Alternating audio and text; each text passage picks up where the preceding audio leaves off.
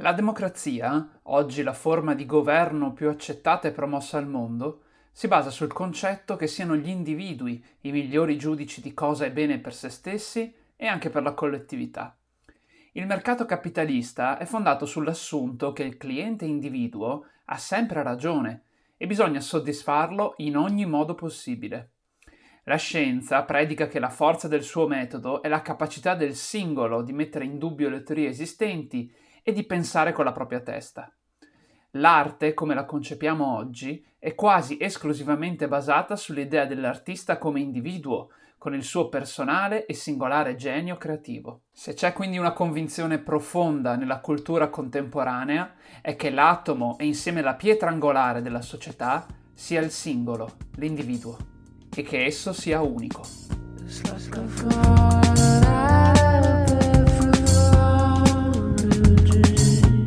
Brave New Work. Viaggio alla ricerca del senso del lavoro umano.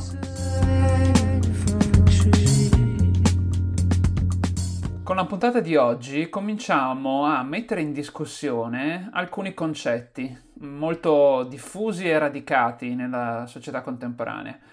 Concetti che eh, portano con sé una concezione del lavoro che va superata, una concezione ristretta, eh, quasi asfissiante verrebbe da dire, e che rende più difficile una transizione mm, completa e senza troppi conflitti verso la fase del senso. Mettere in discussione però non vuol dire necessariamente confutare completamente, ma piuttosto guardare da una prospettiva diversa, eh, dare un'interpretazione alternativa eh, ad alcuni concetti che forse non sono sbagliati in sé, ma per come li interpretiamo in questo momento eh, forse portano più eh, problemi che benefici. E se c'è una convinzione profonda nella cultura contemporanea, è che l'elemento costitutivo e insieme la pietra angolare della nostra società sia il singolo e sia l'individuo. Questa concezione, che oggi ci pare così naturale, tanto da sembrare incontestabile, non è sempre stata percepita come tale, o almeno non con questa intensità. Dai clan degli ominidi dell'era della semplicità alle famiglie di agricoltori anche molto recenti, fino all'inizio del Novecento, il concetto di privacy e di libertà personale, per esempio, sono stati tutt'altro che scontati. Di giorno si lavorava fianco a fianco e di notte si dormiva tutti insieme, magari in una grotta o in uno stanzone o in un fienile, mentre quasi nessuno aveva la vera libertà di scelta su cosa fare, su chi sposare, dove andare, chi votare. Ognuno però si sentiva parte di una comunità e la comunità era il bene più grande da difendere e preservare, non l'individuo, la comunità. Anzi, che l'individuo si sacrificasse e persino venisse sacrificato in alcuni casi per la comunità era considerato un grande onore o persino un atto dovuto. Come abbiamo visto nella prima parte, tutta la storia dell'essere umano può essere vista come un processo di progressiva collaborazione o l'avanzamento della capacità umana di cooperare in gruppi sociali sempre più ampi e quindi aumentare la potenza del lavoro umano e quindi del controllo dell'ambiente o la capacità di alterare l'ambiente da parte dell'essere umano. Prima però della fase della tecnica, queste eh, strutture sociali sempre più grandi avevano elementi costitutivi diverse, eh, avevano dei piccoli gruppi sociali alla loro base, come le famiglie o i clan o le comunità agricole e artigiane, le tribù, eh, le gilde, ovvero i, mm, le, i, consorzi durante il Medioevo di eh, persone che facevano lo stesso tipo di lavoro o professione. Con la fase della tecnica, però, e l'avvio di quel triplice motore che ha dato impulso al culto della crescita, eh, ha portato invece a produrre una forte atomizzazione della società. Eh, due sono stati i fattori che hanno spinto questo processo, quindi verso eh, l'individualizzazione delle persone e porre al centro l'individuo della società. Da una parte fu la spinta dell'industria eh, e del lavoro, eh, inteso in senso stretto, e dall'altra fu quella del mercato. Da Adam Smith a Frederick Taylor, eh, il fondatore del Taylorismo, la divisione del lavoro è stata uno dei punti di forza del successo della prima e della seconda rivoluzione industriale, mentre con la terza eh, rivoluzione industriale si è accentuata anche la specializzazione. Quindi la divisione organizzata del lavoro e una specializzazione sempre più accentuata hanno portato da una parte a un aumento vertiginoso della capacità produttiva eh, della nostra società, ma anche dall'altra parte a una sempre maggiore individualizzazione eh, delle persone. Questa realtà andava anche in favore del mercato, infatti eh, era sempre più necessario vendere e quindi trovare acquirenti per tutto questo ben di di produzione che era riuscito a eh, mettere sul mercato eh, l'efficientamento del lavoro tramite la specializzazione e l'organizzazione tramite la divisione del lavoro.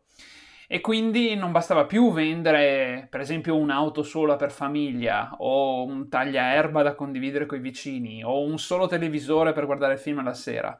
Serviva che ognuno avesse tutta una galassia di beni da conquistare e consumare in modo che la ruota della produzione e del consumo continuasse ad andare avanti.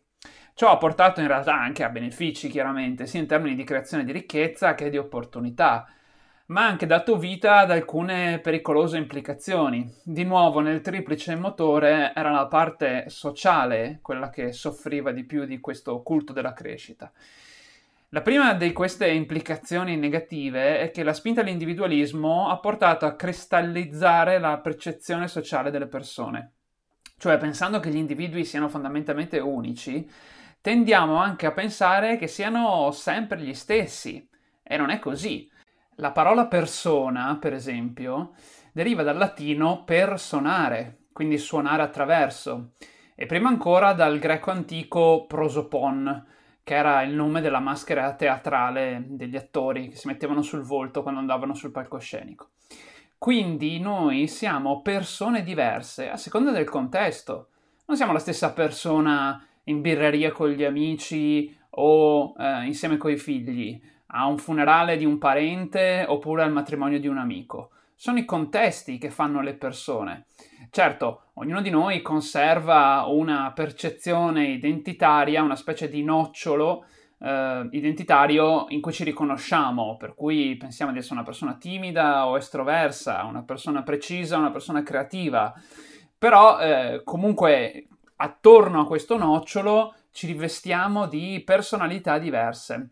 Il problema che abbiamo noi oggi è lo stesso problema che avevano i primi abitanti delle prime città di 5.000 anni fa e di cui abbiamo parlato nella eh, puntata sulla fase della strada. Cioè si trovavano sempre più spesso a incontrare persone che non conoscevano, a condividere spazi e progetti con loro senza però capire eh, già da una prima occhiata che tipo di ruolo ricoprivano le altre persone all'interno della società e questo appunto poteva portare a incomprensioni e anche a conflitti. E da lì poi l'utilizzo dei beni posizionali appunto per capire fin dalla prima occhiata chi si aveva di fronte. Ecco, noi abbiamo questo problema ma ingigantito perché siamo eh, viviamo in contesti in cui siamo in contatto con migliaia di persone e possiamo entrare e interagire in centinaia di contesti diversi. E quindi è sempre più difficile capire come comportarsi con le persone. E ciò può lasciare sia disorientamento personale che innescare conflitti dovuti a incomprensioni. Per avere un'interazione reciproca proficua, eh, una collaborazione che funziona in un certo contesto, sono infatti necessarie due prerogative. La prima è una chiara percezione del proprio ruolo, o meglio ancora la comprensione di quali sono le regole di interazione per eh, il contesto dato. E la seconda è la mentalità dell'abbondanza, cioè l'idea che quello che ogni individuo o comunque attore protagonista dell'interazione cerca e vuole ottenere non deve essere tolto a un altro partecipante all'interazione, quindi ognuno può avere quello che, che vuole, che desidera, senza dover concorrere con gli altri per una risorsa scarsa. Ecco, date queste due condizioni, le persone collaborano, ma non sempre sono date. Per esempio, consideriamo il web. Perché in Wikipedia moltissime persone collaborano proficuamente su temi anche molto delicati e controversi e invece su Facebook c'è un conflitto costante tra gli utenti anche uh, sulla base di banalità? Perché su Wikipedia i ruoli dell'interazione sono chiare e tutti lavorano per un bene comune, che è quello che è la diffusione della conoscenza e la crescita di un progetto comune mentre invece in Facebook non è chiaro con chi sta interagendo e tutti concorrono per la stessa risorsa scarsa che è l'attenzione. Oppure ancora, perché eh, tantissime persone mettono a disposizione la loro casa a sconosciuti su servizi come Airbnb, ma nessuno si sognerebbe mai di aprire la propria abitazione al primo che passa per strada. Perché su Airbnb c'è una comunità con delle regole chiare e una percezione che eh, se l'interazione avviene, avviene attraverso Airbnb, io guadagno qualcosa e anche l'altra persona può avere un eh, guadagno da un risparmio rispetto ad andare in un albergo. Ecco, avere queste due caratteristiche insieme è sempre più difficile in una società che è sempre più individualizzata, che ti dice continuamente tu sei unico, proprio perché non si riesce a capire esattamente qual è il proprio ruolo all'interno dei vari contesti. Allo stesso tempo, e in maniera completamente opposta se non paradossale, l'assimilazione culturale eh, proposta dalla politica ehm, spinge le persone a pensarsi concorrenti le une con le altre, perché in fondo dovrebbero volere le stesse cose.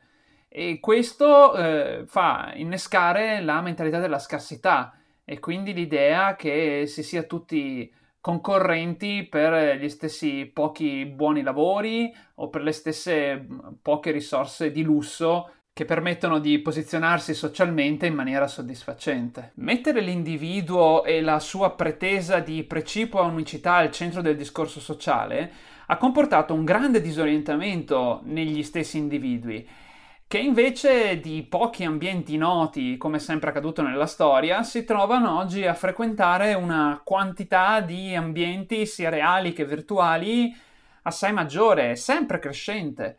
Non solo, ma in questi ambienti incontrano una ridda di attori cangianti e difficilmente inquadrabili in un ruolo preciso. Le reazioni tipiche a questo contesto sono quindi due, o evitare il confronto o attribuire arbitrariamente un ruolo all'altro, e questo dà spesso adito a incomprensioni e conflitti, oppure nel caso del, eh, dell'isolamento ancora una maggiore individualizzazione. A ben guardare, però, questo processo di individualizzazione era forse inevitabile perché era l'unica maniera possibile per fare sintesi tra le due forze delle fasi della tecnica da una parte la politica che spinge e spingeva verso l'assimilazione e l'uguaglianza e dall'altra il mercato che ci spinge verso l'unicità. Solo mettendo al centro l'individuo, infatti, si può provare a tenere insieme due concetti che sono, a fin dei conti, contraddittori, ma che ci vengono detti continuamente, cioè che da una parte siamo tutti uguali e dall'altra ognuno è speciale. Se pensi per esempio alla pubblicità e ci dice compra questa cosa perché tu sei unico, ma fai come tutti gli altri che hanno scelto questo prodotto. Per cui l'individuo si trova sempre più sotto questo fuoco incrociato tra spinta all'individualismo e l'affermazione di sé da una parte e spinta alla collaborazione e alla tolleranza dall'altra. Il punto però probabilmente è che è vero che ognuno di noi è diverso, non solo culturalmente, ma anche biologicamente. Ognuno di noi è detentore di un patrimonio genetico unico, ma è anche esposto a stimoli sensoriali, sociali, culturali, che sono una combinazione anche questa unica che ci ha formato eh, come individui particolarissimi. E pur tuttavia, così come ogni fiocco di neve al microscopio è diverso dall'altro, però tutti condividono la stessa struttura chimica e fisica. Non è negando le differenze come tenta di fare certa politica assim- assimilazionista che si raggiunge la pace, ma celebrando le differenze. E allo stesso tempo non è tanto esaltando il vincitore e infuocando la competizione come vorrebbe il mercato che si migliorano le prestazioni individuali e collettive. Un buon equilibrio invece dovrebbe essere onorare lo sforzo e lasciare che ognuno, tramite il proprio lavoro, trovi la propria espressione come essere umano.